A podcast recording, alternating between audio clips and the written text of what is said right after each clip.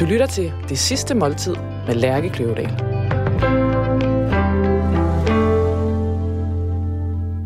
Velkommen til Det Sidste Måltid. Jeg hedder Lærke Kløvedal, og jeg er madmelder på Politiken og journalist. Hver uge inviterer jeg en gæst til at spise deres sidste måltid sammen med mig.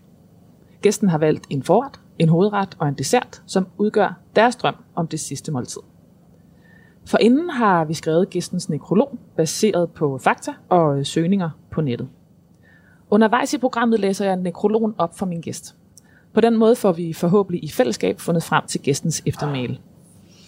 Ugens gæst er sangerinde Pernille Rosendal, som du måske kender fra Swan Lee, bandet The Storm, øh, eller som solist. Det kan også være, du kender hende som dømmer i X-Factor, eller fra hendes tidligere ikoniske pandehår. Pernille Rosendal har givet mig en lidt anderledes menu. Hun har nemlig valgt en menu ud fra forskellige ingredienser og råvarer, i stedet for specifikke retter. Så jeg er lige så spændt på at se, hvad vores øh, huskok ender med at lave til os. Øhm, Pernille har nævnt de her ingredienser. Bergamotte, kapers, hummer, kalvebrisler, rosmarin, kørvel, gnocchi, canalé, vakkelæg og østers.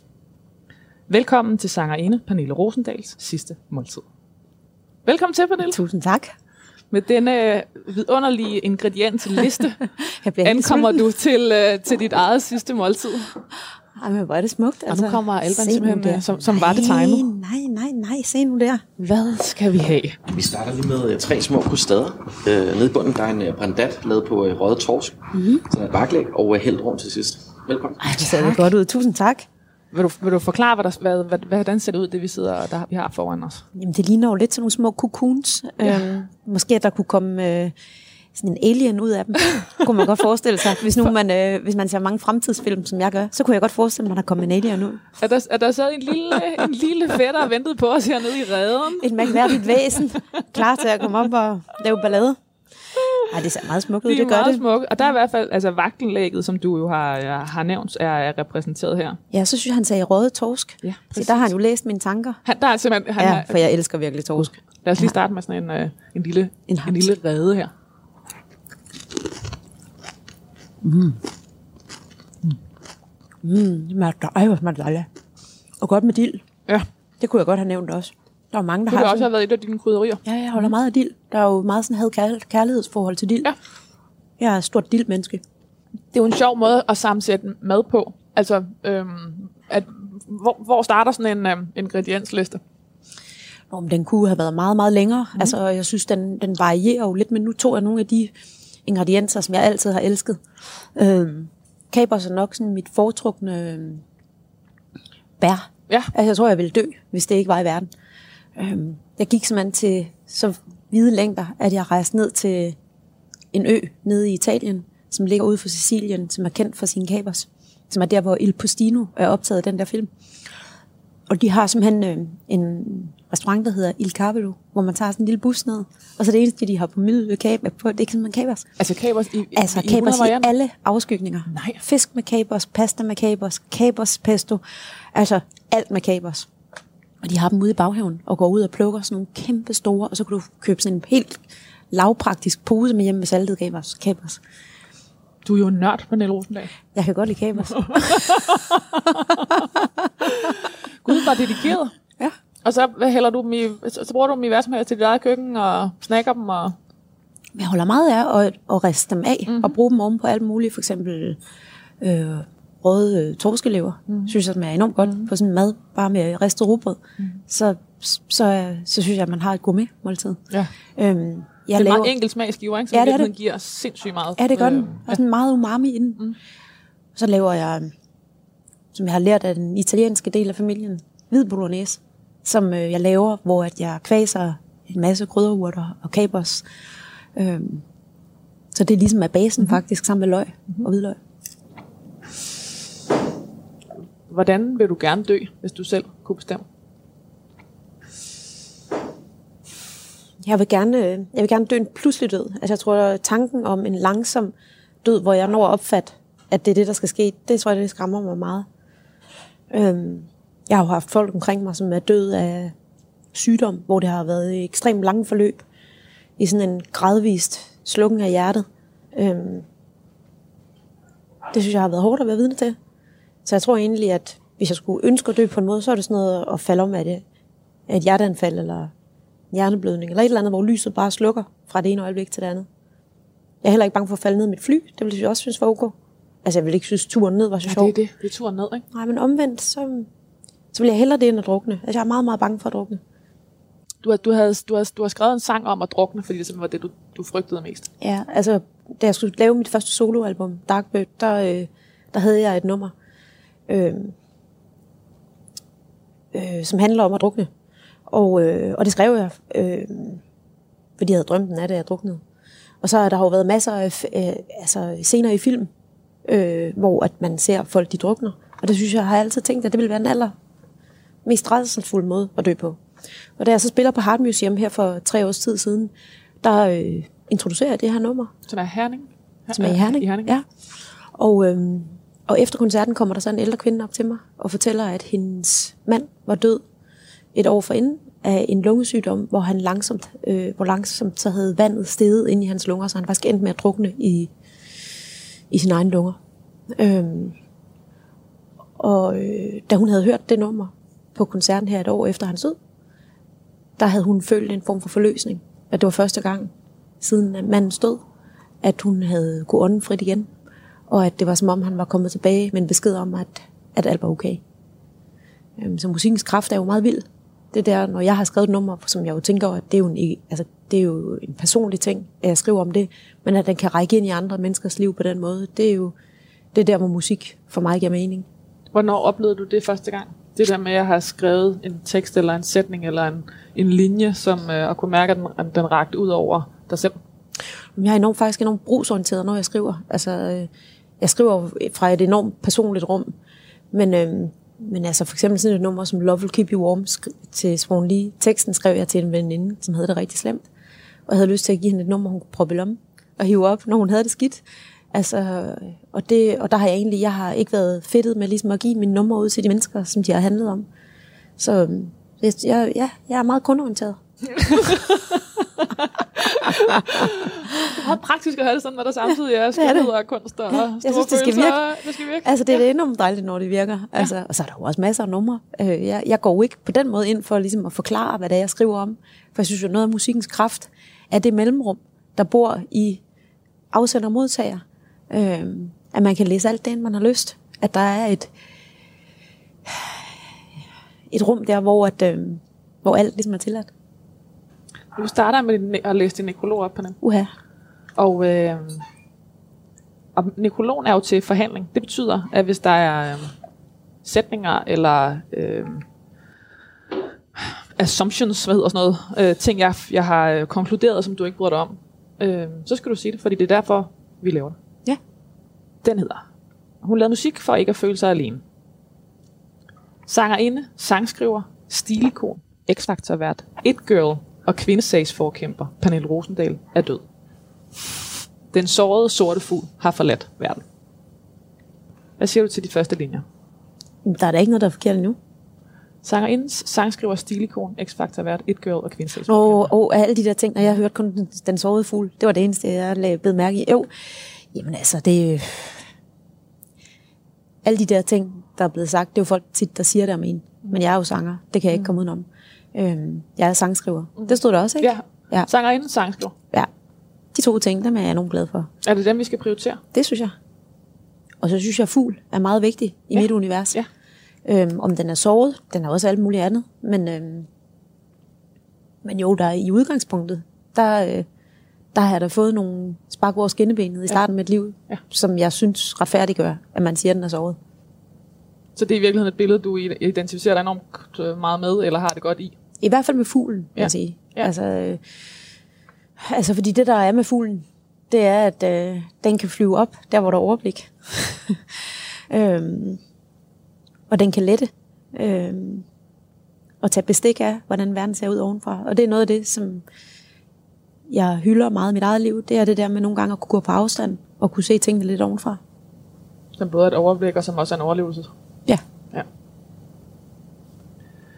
Could You Love Someone Like Me, sang Pernille Rosendal på titelnummeret på sit sidste soloalbum, The Hurt. Hendes sang kredsede hele livet om følelsen af at være alene, og hun brugte musikken til at skabe fællesskab med andre mennesker.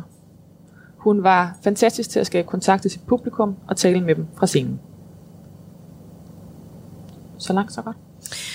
Altså, nu har jeg jo spillet musik siden 1985, og det er immer væk ved at være nogle år. Og der har jo været forskellige øvelser i, i de forskellige perioder. Øhm, den første del af mit musikliv handlede meget om, at jeg øh, startede med at synge i kor, og jeg startede med at spille musik med andre mennesker, og det skabte et fællesskab. Øhm, jeg brød mig ikke om at stå på scenen, så jeg stod altid med ryggen til publikum.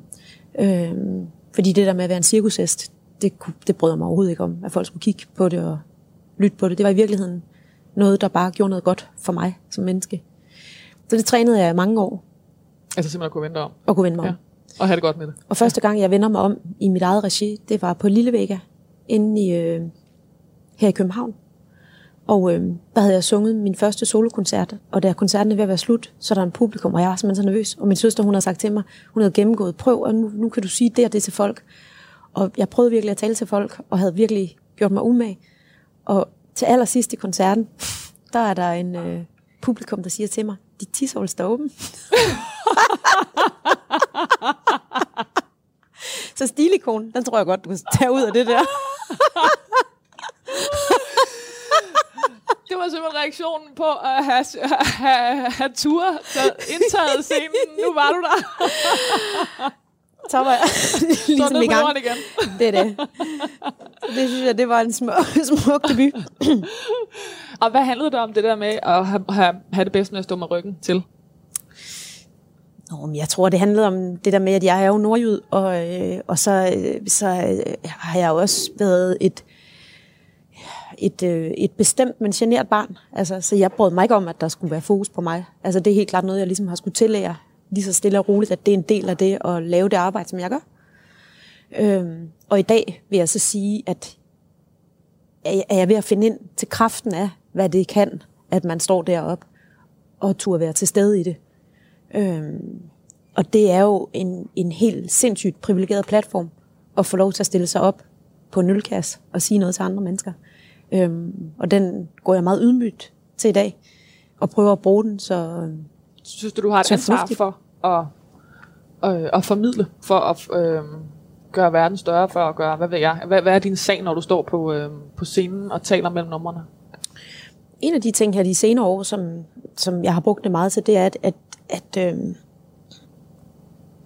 hvis vi kigger en 10-15 år tilbage, der har været sådan en stor debat om, at der har været ulighed i samfundet. At øh, der er dem og os. Om at øh, fraktionerne i samfundet, de øh, vokser mere og mere. Og noget af det, som jeg altid har syntes, at musikken kunne, det er, at den, det er et sted, hvor alle er velkomne, hvis du spørger mig. Altså, øh, i min optik, hvis kunsten skal have noget effekt, så er det noget med at prøve at skabe nogle af de rum, hvor folk de kan mødes på tværs af alt. Og det er et princip, som jeg står meget, meget fast på. Og derfor har jeg også et princip om, at jeg spiller for alle. Øh, og det er jo på mange måder et meget naivt princip, øh, som tit kaster mig ud i nogle oplevelser, hvor jeg tænker, at jeg overskrider mine egne grænser. Øh, eksempelvis fordi jeg er meget politisk engageret. Jeg interesserer mig meget for politik, for samfund og demokrati. Øh, og derfor spiller jeg nogle gange for mennesker, som jeg på papiret er meget uenig med. Men jeg gør det for at række den hånd ud. Eksempelvis der her i sidste uge, der spillede jeg til Dansk Folkeparti's julefrokost. Og det er jo ikke, øh, det er ikke et parti, jeg stemmer på. Men jeg har, øh, jeg har en god ven i partiet, øh, som jeg holder meget af. Øh, og det er sådan en platform, hvor hvis du gør det som musiker, så kan du lynhurtigt blive stigmatiseret, fordi i musikerkredse, der er det kun få, at man spiller for et parti, der har den type holdninger, som de har. Øh, det var et meget aktivt valg, at jeg valgte at sige ja. Fordi jeg tror på, at man bliver nødt til at prøve at møde nogle af de mennesker, man er allermest uenig med. Øhm, og jeg synes at faktisk, at det var meget smukt, at de tog mig ind. Tror du, du havde kunne optræde til Dansk Folkeparti's julefrokost for 10 eller 20 år siden? Der var jeg slet ikke så bevidst omkring mit samfundsengagement. Altså det har altid ligget der, fordi det har ligget i DNA'et af den måde, vi er opdraget på. vi er tre søskende, som er meget engageret i den verden, der er omkring os. Så det, det tror jeg, altså jeg, jeg, jeg var bare ikke så, det var ikke så meget på min radar ved- for 15 år, for 15 år siden. Øhm, noget andet, du lige sagde det der med, at man skal være ligeglad med, hvad folk tænker, det er, det er jeg faktisk ikke. Altså jeg er faktisk ikke ligeglad med, hvad folk tænker. Øhm, og det har jeg ikke nogen intention om, at jeg skal blive ligeglad med, hvad folk tænker. Altså jeg tager det ret meget ind. Altså når folk øh, kommer med en kritik, så tænker jeg faktisk over den. Øhm, og jeg ved lige præcis, at det der, det vil være sådan noget, jeg kunne få rigtig meget kritik for. Øhm, og den må man jo være parat til at tage. Og tage debatten. Fordi det er jo i det der rum, når vi debatterer, at vi må forhåbentlig kan komme videre på en eller anden tættere forståelse på, at vi alle sammen bare mennesker, der skal have lov til at være her. Det tog nogle år, før Pernille Rosendals fans fandt ud af, hvor hendes smerte, både i stemmen og musikken, kom fra. Hun havde egentlig aldrig tænkt, at hendes personlige historie skulle flyve ud i offentligheden. Men da hendes søster, filminstruktør Christina Rosendal, lavede en film om Dannerhuset, øh, et krisecenter for voldsramte kvinder og børn, valgte de at stå frem med deres egen historie. Sangerinden Pernille Rosendal var vokset op i livsfar de første 10 år af sit liv. Sådan beskrev hun det de seneste år, når hun blev spurgt til sin barndom. Hun blev født i 1972 i Aalborg, hvor hun voksede op med sine forældre, storesøster og lillebror. De var en velstillet kristen købmandsfamilie med et meget stærkt sammenhold, stolte værdier og hvor forældrene elskede deres børn. Men som 10-årig måtte Pernille Rosendal sammen med sin mor og sine søskende flygte fra sin voldelige, alkoholiserede far. I dag, efter 20 års terapi, har sangeren sluppet vreden og lært at leve med, at hun stadig savner sin far, som hun mistede, mistede i 1995. Det var en, øh, det var en ordentlig blok af dit liv her på, Ja, hvad var det, den startede med? at, øh, at det der med at, at, at have holdt smerten, eller i hvert fald grunden til smerten for sig selv de første øh, mange år, fordi det var det er et spørgsmål, to ting, du, du øh, skilte ad, eller? Mm. Altså, jeg har aldrig haft noget behov for at, at, at øh, dele noget så privat med offentligheden. Øhm, det, øh, vi har jo altid vidst indad til i familien, at der er en grund til, at vi er, at vi er endt i kunsten. Altså os børn. Øhm, det Din søster jo- er filminstruktør, og din ja. øh, bror er øh, musikproducer. Ja. Øhm, og jeg tror, der er, der er jo det der med ligesom at ville række ud. Altså række ud til andre mennesker. Og øhm, prøve at sige noget om livet, og prøve at, ja, prøve, prøve, prøve, at, prøve at række ud til andre mennesker. Altså være i kontakt med de ting, der kan være svære. Det, det tror jeg, det, det ligger i os alle sammen. Og det er klart, at min søsters øh, virke som filminstruktør er jo meget konkret, fordi det at lave film er jo sådan en meget, der ved, der er konkrete historier og sådan noget, hvor at tit i musikken, der kan man jo gemme sig bag nogle lidt mere skjulte historier. Altså, så, så jeg har kunnet skrive om det her i mange år, uden at folk egentlig anede, hvad jeg, hvad jeg skrev om. Men jeg har jo godt vidst selv, hvad det handlede om.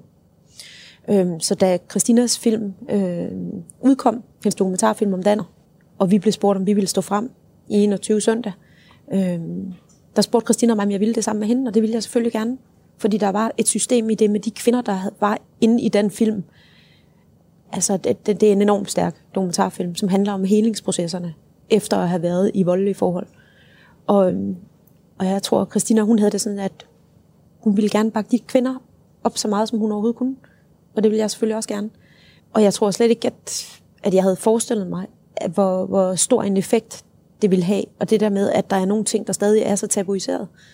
At det stadig har en enorm kraft, når der er nogle kendte mennesker, som går ud og siger noget om det. Det vil sige så nogen, hvor man kigger på og tænker, at nogle af de første ting, du sagde i din introduktion, stilikon og pandehår og alt det der, som de der øh, prædikater, man får sat på sig som et menneske, der er offentlig. Lige pludselig prøver at rive noget af det billede ned. Altså, det, var, det var faktisk interessant. Altså, øh, fordi folk ser, ser Christina og jeg i et andet lys i dag. Fordi vi jo også ligner sådan nogle velfungerende søstre. Ikke? Det kører, og øh, du ved, vi ligner ikke sådan nogen, der sådan har skulle kæmpe for det. Og det er jo noget af det, som jeg tit tænker, når jeg møder andre mennesker, at du aner ikke, hvad der gemmer sig. Inden lige meget, hvordan de ser ud, om de har penge, eller om de ikke har penge. Om det er manden på gaden, der står og sælger hus forbi, eller hvad. Du aner ikke, hvad det er for et menneske, der står, og hvilket liv de har levet inde bagved.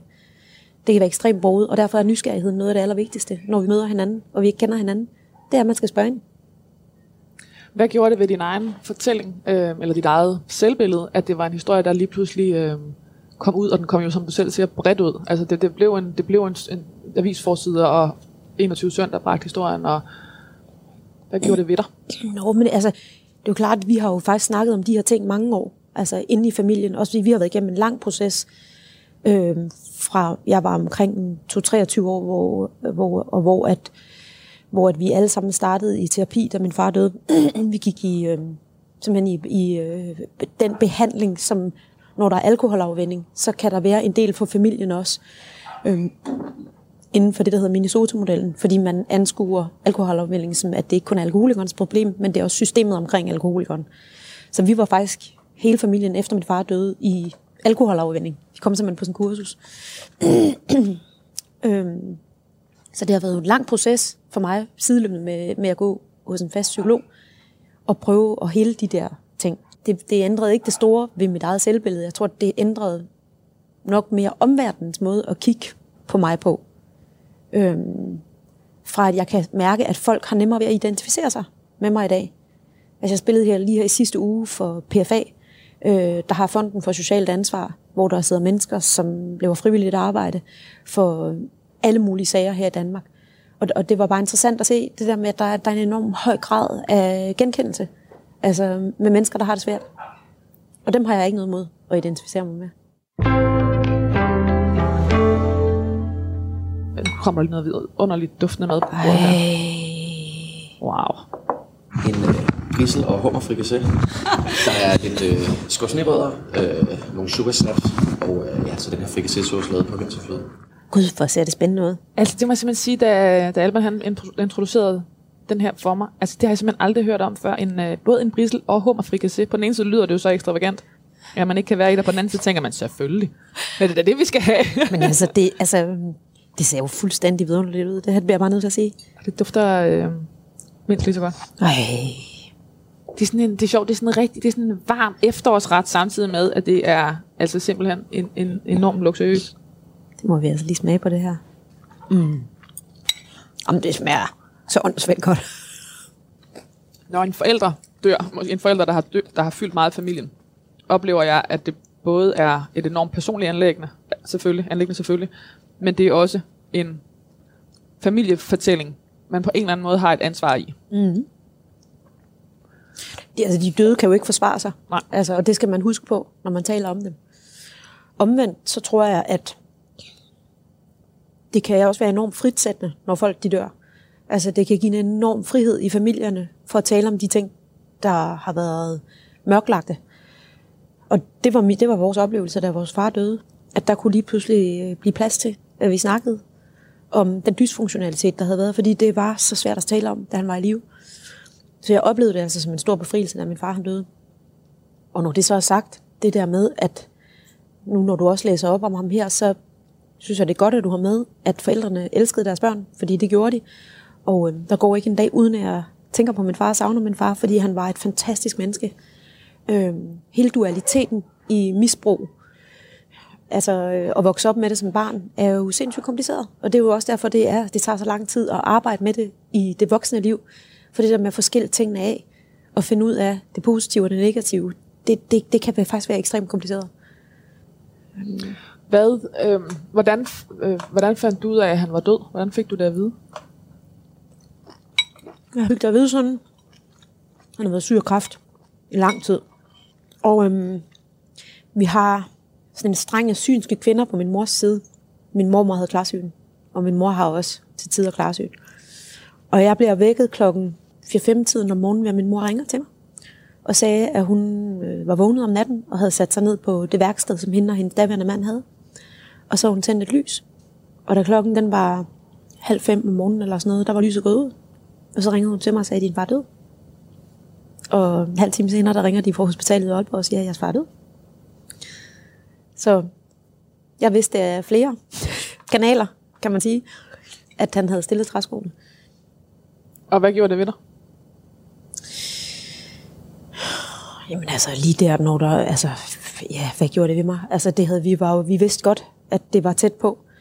Øhm, jeg havde haft en kontrovers med min far i øh, månederne op til, som havde gjort, at jeg ikke havde set ham. Men du havde ellers set ham kontinuerligt? øh, Ja, ja, i det havde jeg. Ja.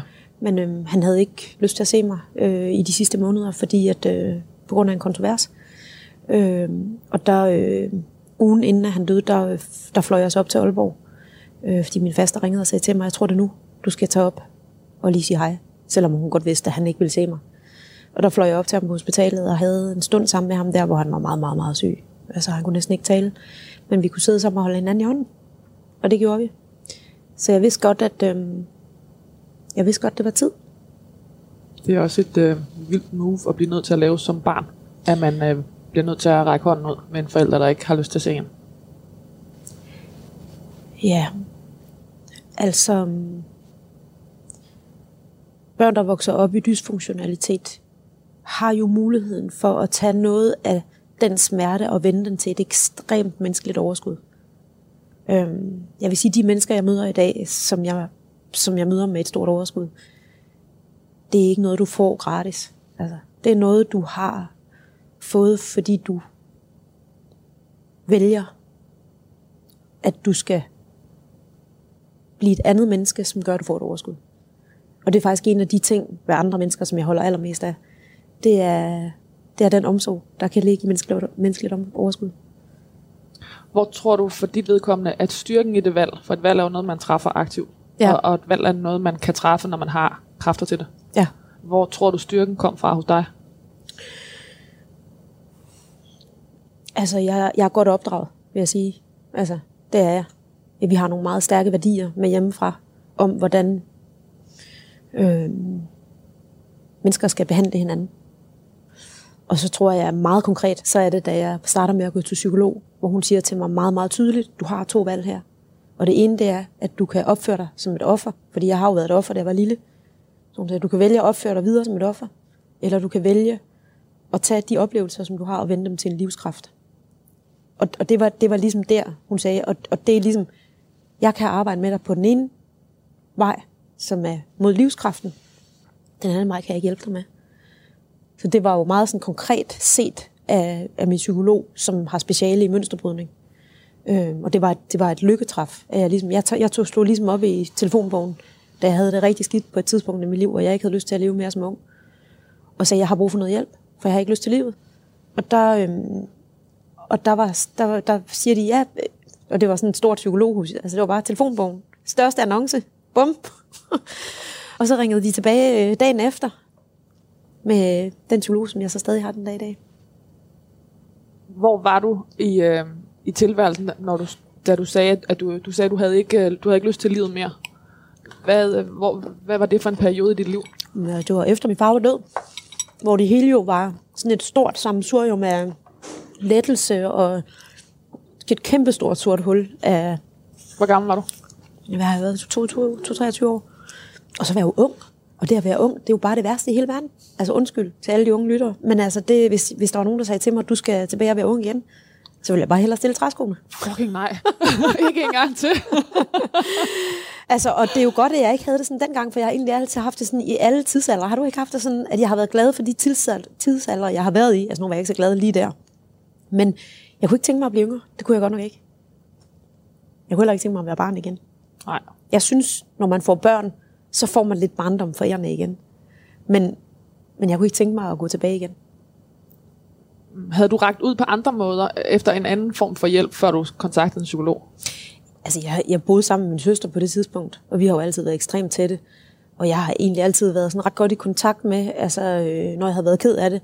Øhm, jeg tror bare, at der, der nåede jeg simpelthen til sådan en mur, hvor jeg simpelthen ikke havde redskaberne til at komme videre som menneske.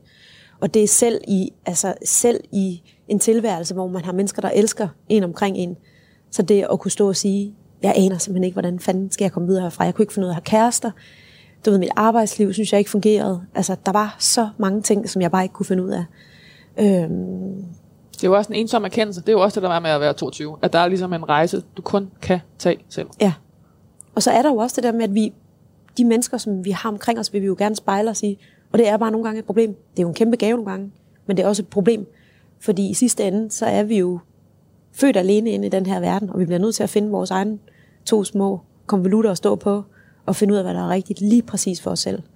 Og det arbejde, det er jo bare pisse ensomt. Øhm, så selvom jeg havde folk omkring mig, som elskede mig, og som godt kunne se, at jeg havde det rigtig skidt, så var jeg bare ked af det. Det der med at øhm, være bevidst om, som søskenflok, at have en kreativ år, der helt aktivt skulle bruges til at hjælpe nogen, eller formidle noget. Hvordan har det stået klart for jer? Altså, jeg kan kun svare for mig selv. Altså, og jeg, altså jeg, jeg, kan, jeg kan bare mærke, når jeg tager ud og spiller musik, at så skaber det en energi inde i rummet. Altså, og det lyder så hippieagtigt, men det gør det bare. Der skaber simpelthen, der bliver skabt altså et sted til ro og fordybelse og glæde og tårer og alle mulige ting, at, at man kan give slip. Og nu har jeg så valgt, da mit soloalbum udkom, som jo var en ret, eller ikke jo, det er en ret efter ting som blad. Og der kunne jeg ligesom se, at øh, det der med at skulle ud og turnere på festivaler, hvor folk de er fulde, øh, og hvor at der er enormt stor gennemstrømning af mennesker, øh, stå på steder, hvor man skulle kæmpe med en bar nede i bagenden på rockklubber, at det var, det var simpelthen ikke, øh, det var ikke det rigtige sted for mig. Jeg blev heller ikke rigtig booket, da den kom ud, fordi jeg var kvinden over 42, der havde lavet en øh, efter som plade. Det var der ikke skide meget særligt, lad mig sige det sådan. Øh, så jeg valgte dengang at sige, jeg er sikker på, at der er en plads til musikken og til mig. Så jeg opfandt min egen måde at turnere på, som var at turnere i anderledes rum. Og det var alt lige fra kunstmuseer til vandtårne til ekstremt mange kirker. Øhm, og der har jeg oplevet, at når man er trådt ind i de aparte rum, øhm, hvor der ikke er en bar, man skal stå og kæmpe med, så sker der altså noget inde i mit publikum, øh, fordi de får sat sig ned og får tid til at lade tankerne flyve lidt. Så jeg oplever det jo hver gang, jeg tager ud og spiller. Det der med, at vi kan nå hinanden på nogle nye måder. Og jeg får, har rigtig mange tilkendegivelser tilbage fra folk om, at de kommer i kontakt med en, noget hukommelse, som de ikke normalt er i kontakt med. Det er jo i virkeligheden også at bruge, i hvert fald kirkerummet, til det, der det var tænkt som, ikke? Et sted til eftertænksomhed og... Jo, altså, jeg er jo stor fan af kirken, altså, og det rummet kan. Og, og i de her år, der er det jo så moderne at tale mindfulness og meditation og alt muligt. Altså, rundt omkring i hele landet, der ligger de smukkeste bygninger, hvor vi kan sætte os ind i og tænke os lidt om. Og få nogle gode ord med på vejen. Jeg kan huske, i mange år, så sagde du, at når du var færdig med det der med at være rockstjerne, øh, så ville du være sygeplejerske. Ja. Altså, og det, det tror jeg, jeg har hørt dig sige for 20 år siden. Ja. Altså, der har ligesom haft den, den, der, den der ønske om at hjælpe. Øh, eller hvad? Eller hvad, hvad ligger der i? Jamen, det kom meget, meget øh, konkret efter, at jeg fødte min søn. Jeg, der synes jeg, at det at spille musik, jeg kunne simpelthen ikke se værdien i, hvad det var, vi kunne. Altså, jeg havde det sådan, vi, vi blev nødt til at, altså noget fysisk, praktisk øh, arbejde, noget man kan se. Øhm, og jeg kunne godt se, at jeg kunne ikke nå at blive læge. Så tænkte jeg, sygeplejerske, det ville være godt. Øhm, det er jo, altså kunst er jo øh, en, en øh, diffus størrelse, altså, og derfor så ligger vi jo også tit længst nede, altså når der skal øh, tildeles penge på finansloven. Og altså vi er jo dem, der ligger nede i bunden af, hvad man mener har en indvirkning på samfundet. Det er en af mine egne øh, kæpheste, det er at prøve at fortælle kunsten op som en spiller i øh, samfundsordenen. Så det, så det der med, det, jeg tror, det var min reaktion mod altså, den omstyrtning, det er at blive mor. Altså, øh, det var simpelthen, at jeg havde et behov for at have et konkret håndværk, som jeg kunne. Men altså, så endte der jo med at ske alle mulige andre ting i mit liv, som har gjort, at jeg ikke er blevet sygeplejerske endnu. Men altså, det er vel aldrig for sent. Efter gymnasiet var Pernille Rosendal korsanger i forskellige bands. Blandt andet for en anden mørk sangfugl, Anisette Koppel i Savage Rose. Pernille Rosendal startede bandet Sworn lige med Jonas Struk, Emil Jørgensen og sin daværende kæreste Tim Christensen, der senere gik solo. I 2004 væltede Sworn lige landet med ørehængere som I Don't Mind og Love Will Keep You Warm, og Pernille Rosendals signaturpandehår blev kopieret i mangt et modeblad. Det var virkelig øh, udefra set vilde år øh, med Sworn lige. Og ret komprimeret og hurtigt overstået. Hvordan var det at være øh, indeni? Det var jo, det var jo altså størstedelen af tiden, så var det jo en fantastisk tid, fordi jeg, jeg lavede det, jeg elskede sammen med to af mine bedste venner. Øhm, og øhm, hver evig eneste dag, når vi gik ud af vores hoveddør, så øhm, skete der nye ting. Øhm, til dels fordi, at vi i fællesskab havde valgt at lave vores eget pladeselskab, fordi der ikke var nogen, der ville der var ikke nogen, der ville troede på os som orkester. De sagde, at vi havde ikke nogen hits, øh, når vi gik ud til pladeselskaber.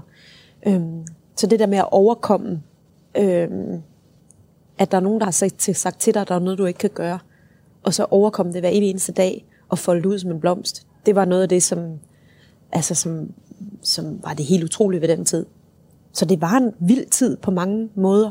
Det var også vildt, fordi at altså det at være et arbejdskollektiv, fra man har været så unge, og ind i stærk succes og store beslutninger og turnere i udlandet, og vi var lige blevet signet i udlandet, da vi valgte at lukke bandet.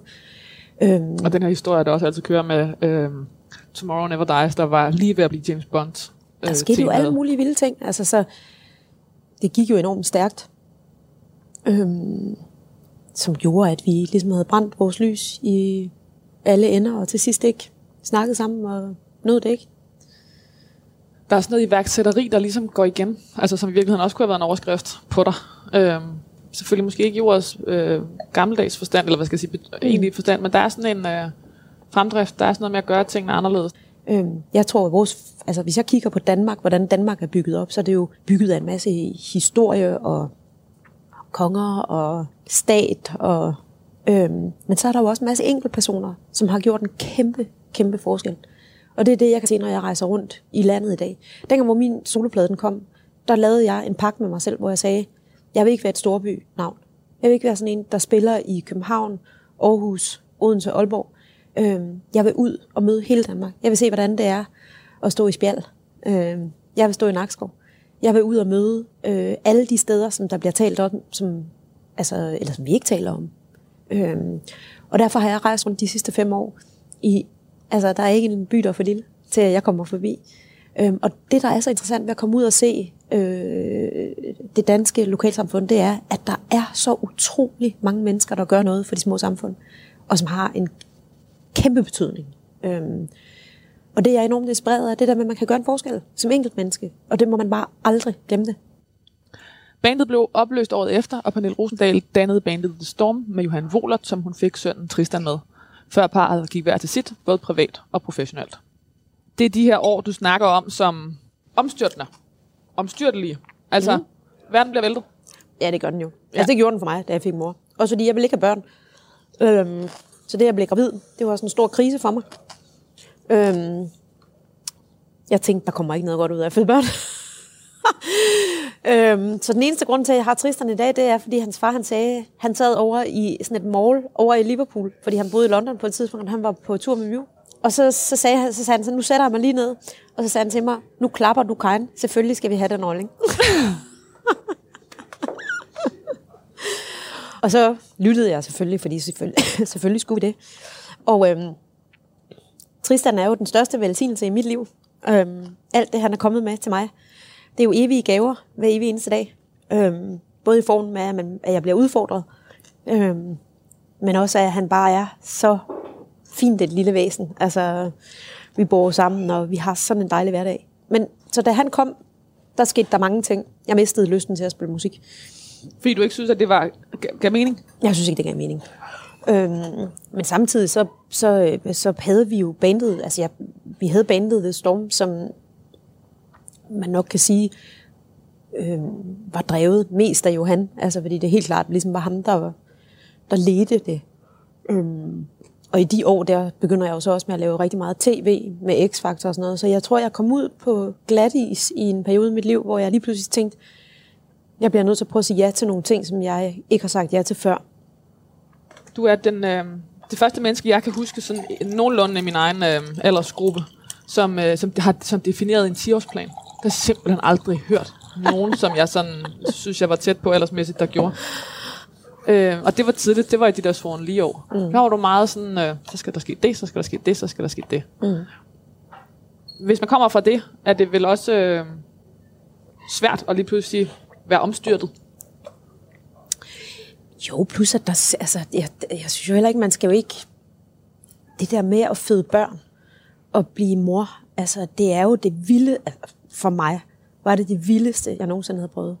Altså det der med at møde liv og død på den måde, og også møde, at nu, nu var det mig, der skulle bestemme, hvordan øh, et barn skulle opdrages. Altså det trykkede jo på alle mulige sindssyge knapper inde i mig. Altså, fordi at det, det kunne godt være, at jeg havde brugt 12 år i terapi på det tidspunkt, men, men jeg var bare så, jeg, var, jeg havde bare sådan en kæmpe ærefrygt over for projektet. Og jeg tror på den måde, der bliver jeg bare kastet ud på glat is. Altså, øhm, og sådan en enorm ydmyghed over for, over for livet. Som med var hård. Altså, jeg, jeg, husker de, jeg husker faktisk 30'erne som nogle af de, nogle af de, nogle af de, altså jeg husker både 20'erne og 30'erne som nogle svære. Jeg synes faktisk, 40'erne er jo en leg. A walk in the park.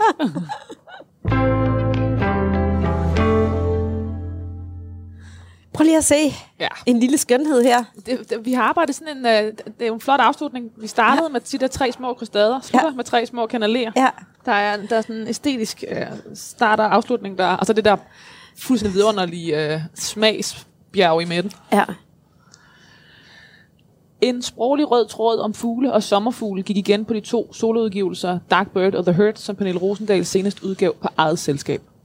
Hun skar alt over overflødigt fedt fra, solgte sit hjem i Hellerup og lejede en toværelses lejlighed for at finansiere udgivelserne og tog ud på mindre spilsteder og kulturhus landet over. Det var et, øh, en streg Sander.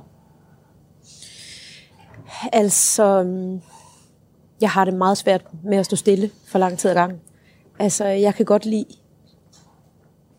jeg kan godt lide at mærke livet. Og jeg er ret brutal med mig selv, når det kommer øh, til, at- når jeg føler, at jeg går i stå. Øh, og så er jeg ikke bange for at lave ændringer. Øh, også selvom de involverer min søn i dag jo. Altså, så da vi flyttede ned i en toværelses, øh, det var jo for at få råd til at lave mit soloalbum. og så var det for at få råd til at rejse. Øh, efter min skilsmisse, der havde jeg enormt meget lyst til, at han skulle prøve at se nogle nye steder i verden, så vi rejste til Jordan og så afhuggede kamelhoveder og øhm, mødte folk dernede. Vi øh, flyttede tre måneder til USA og boede der øh, og arbejdede med folk i Kalifornien. Øh, det der med at prøve at flytte ham øh, rundt, det er noget af det, han har været allergladest for, når vi snakker sammen i dag. Det er det der med, at jeg har hivet ham ud af hverdagen. Altså, så i dag der er han flydende på engelsk, han taler jo vildt godt engelsk, øh, øh, og kan sagtens se sig selv have et liv i udlandet på et eller andet tidspunkt. Øhm, Og han er 13. han er 13 i dag, ja. Han har en enorm åbenhed over for, um, over for alt, der kommer. Efter 25 år på musikscenen brugte den succesfulde sangerinde sin taletid til at sætte fokus på kunstners rettigheder og den skæve, og den skæve kønsbalance i musikbranchen. Ja. Nu så jeg lige her World Economic Forum. De kom lige med, med en undersøgelse i dag, der viser, at Danmark de er gået fra en 13. plads til en 14. øh, på ligestillingsområdet. Og der er lande som Nicaragua og Rwanda, der ligger over os i ligestilling. Det er da pisse tankevækkende, at vi som land tænker, at vi er fremme i det spørgsmål, og så er vi bare sindssygt langt tilbage. Øhm, Og det har du tænkt dig at gøre noget ved? jeg har stadig tænkt mig at gøre noget ved det. Altså, øhm, nu er jeg jo i en branche, der er ekstremt mandsdomineret. Øhm, og når man begynder med at sige det højt, så bliver man stigmatiseret i løbet af tre sekunder. Og man får bliver man kaldt, jamen man får at vide, at man er skænger. Og man får, Skænger? at vide- ja, og man får at vide, at der ikke er noget problem. Og, øhm, og man møder mange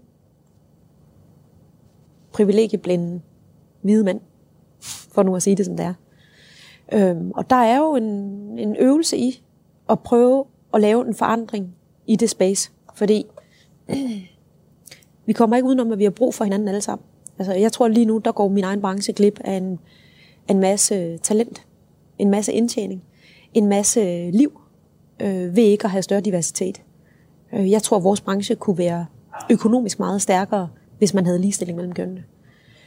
Det er jo sådan, jeg så lige, der kom en liste her om, at øh, de 10 mest, mest spillede sange af danske artister, der er ikke en eneste kvinde på den danske radio. Og det har jo noget at gøre med, hvordan sangene bliver udvalgt. Det vil sige, at dem, der sidder og laver playlister, øh, har jo et ansvar for, at der ikke figurerer kvinder i top 10.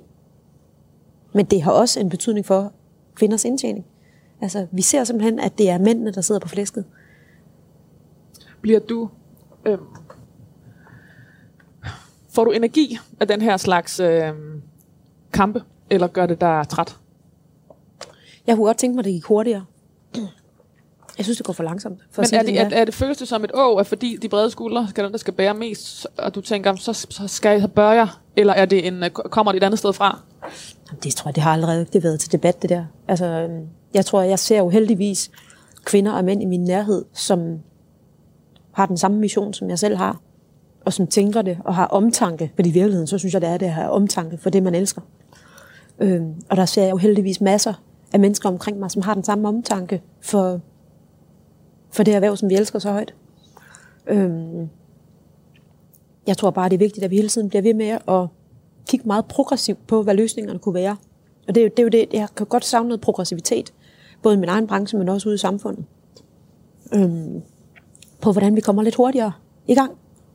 Skal vi simpelthen skrive aktivist ind? Ja, det kan du godt. Du får, du får et aktivist i din, uh, i, uh, hvad hedder det, Optur. op i toppen. Det vil jeg sgu gerne med. Så, skriver, så hedder den simpelthen sangerinde, sangskriver og aktivist. Ja, væk med stilikon. Den, uh, den, den giver du gerne fri for, Den der er plads gerne til fri. aktivist. Væk med det. Tak. Jeg tror også i dag, der har jeg i min garderobe, jeg har mørkeblå svætre og cowboybukser og en skjort. Jeg er så røvsyg. Så er det jo det, alle kommer til at gå med næste Nej, det er det helt sikkert ikke. Pernille Rosendal blev i vinteren 2019 kærester med Venstres tidligere næstformand Christ, Christ, Christian Jensen. En nyhed, der gav genlyd landet over, og som i Berlinske blev beskrevet som en alliance, der provokerer vores verdensopfattelse, vores kulturelle forståelse, og i sidste ende vores mangel på fantasi. Hvordan er det at øh, blive kærester på, ikke bare på forsiden og Se og høre, men øh, i landets, øh, hvad skal jeg sige, øh, seriøse medier? Jeg tror, vi vidste jo begge to godt, at det ville give en eller anden form for genklang, når vi stod frem og sagde, at vi var blevet glade for hinanden. Øh, men jeg tror ikke, at der var nogen af os, der i vores vildeste fantasi havde troet, at der skulle blive så mange skriverier og så øh, stærke holdninger til det, som der har været her den sidste tid. Øhm, det er åbenbart kontroversielt, at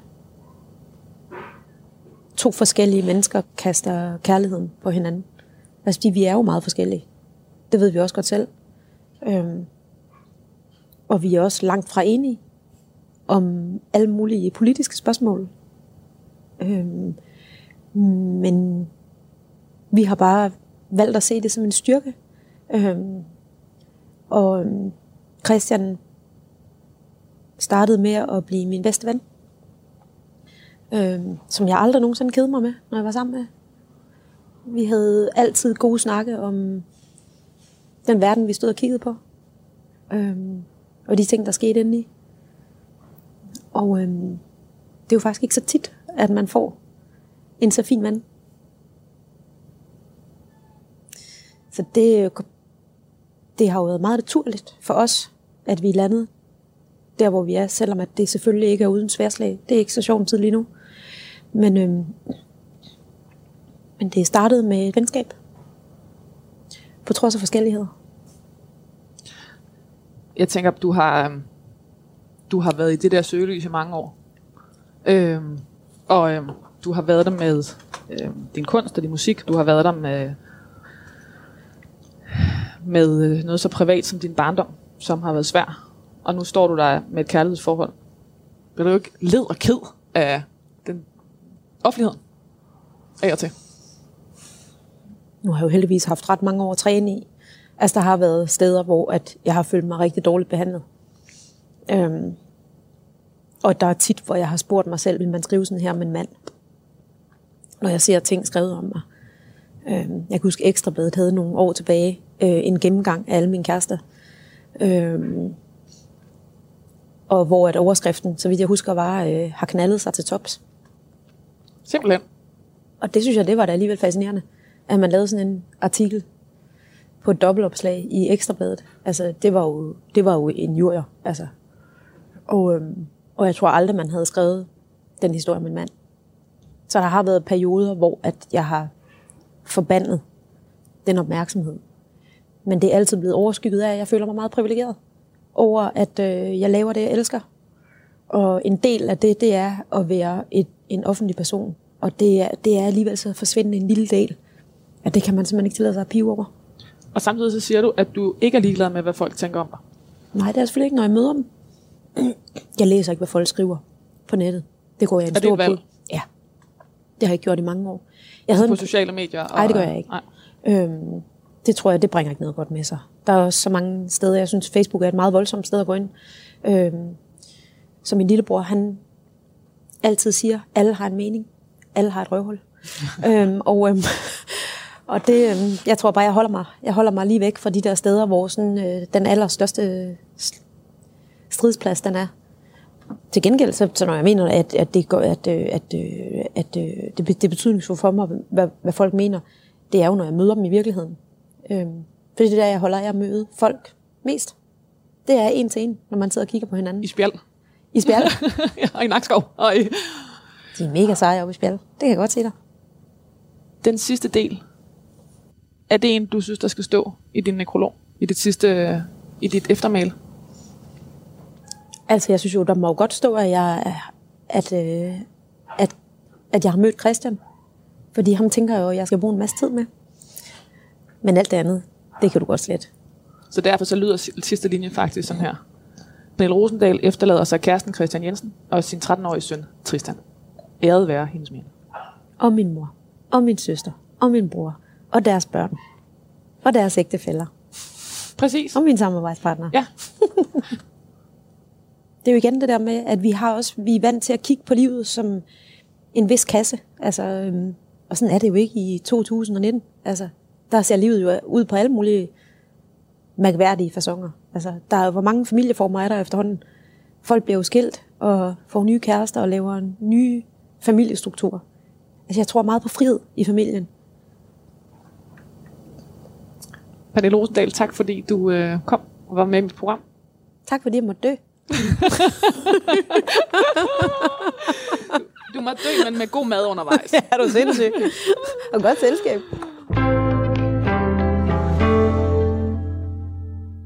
Hun lavede musik for ikke at føle sig alene. Sangerinde, sangskriver, aktivist Pernille Rosendal er død. Den sårede, sorte fugl har forladt verden. Could You Love Someone Like Me, sang Pernille Rosendal på titelnummeret på sit sidste soloalbum The Hurt. Hendes sange græsede hele livet om følelsen af at være alene, og hun brugte musikken til at skabe fællesskab med andre mennesker. Hun var fantastisk til at skabe kontakt til sit publikum og tale med dem fra scenen. Det tog nogle år før Pernille Rosendals fans fandt ud af, hvor hendes smerte, både i stemmen og musikken, kom fra. Hun havde egentlig aldrig tænkt, at hendes personlige historie skulle flyve ud i offentligheden. Men da hendes søster, filminstruktør Christina Rosendal, lavede en film om Dannerhuset, et krisecenter for voldsramte kvinder og børn, valgte de at stå frem med deres egen historie. Sangerinden Pernille Rosendal var vokset op i livsfare de første 10 år af sit liv. Sådan beskrev hun det de seneste år, når hun blev spurgt om sin barndom. Hun blev født i 1972 i Aalborg, hvor hun voksede op med sine forældre, storesøster og lillebror. De var en velstillet, kristen købmandsfamilie med et meget stærkt sammenhold, stolte værdier, og hvor forældrene elskede deres børn. Men som 10-årig måtte Pernille Rosendal sammen med sin mor og sine søskende flygte fra sin voldelige, alkoholiserede far. I dag, efter 20 års terapi, har sangeren sluppet vreden og lært at leve med, at hun stadig savner sin far, som hun mistede i 1995. Efter gymnasiet var Pernille Rosendal korsanger i forskellige bands, blandt andet for en anden mørk sangfugl, Anisette Koppel i Savage Rose. Pernille Rosendal startede bandet Swan Lee med Jonas Struk, Emil Jørgensen og sin daværende kæreste Tim Christensen, der senere gik solo – i 2004 væltede Swan lige landet med ørehængere som I Don't Mind og Love Will Keep You Warm, og Pernille Rosendals signaturpandehår blev kopieret i mangt et modeblad. Bandet blev opløst året efter, og Pernille Rosendal dannede bandet The Storm med Johan Wohlert, som hun fik sønnen Tristan med, før parret gik hver til sit, både privat og professionelt. En sproglig rød tråd om fugle og sommerfugle gik igen på de to soloudgivelser Dark Bird og The Hurt, som Pernille Rosendal senest udgav på eget selskab. Hun skar alt overflødigt fedt fra, solgte sit hjem i Hellerup og lejede en toværelses lejlighed for at finansiere udgivelserne og tog ud på mindre spillesteder og kulturhuse landet over. Efter 25 år på musikscenen brugte den succesfulde sangerinde sin taletid til at sætte fokus på kunstneres rettigheder og den skæve kønsbalance i musikbranchen. Pernille Rosendal efterlader sin 12-årige søn Tristan. kæresten, tidligere næstformand for Venstre Christian Jensen og sin familie, den biologiske og den selvvalgte. Æret være hendes minde.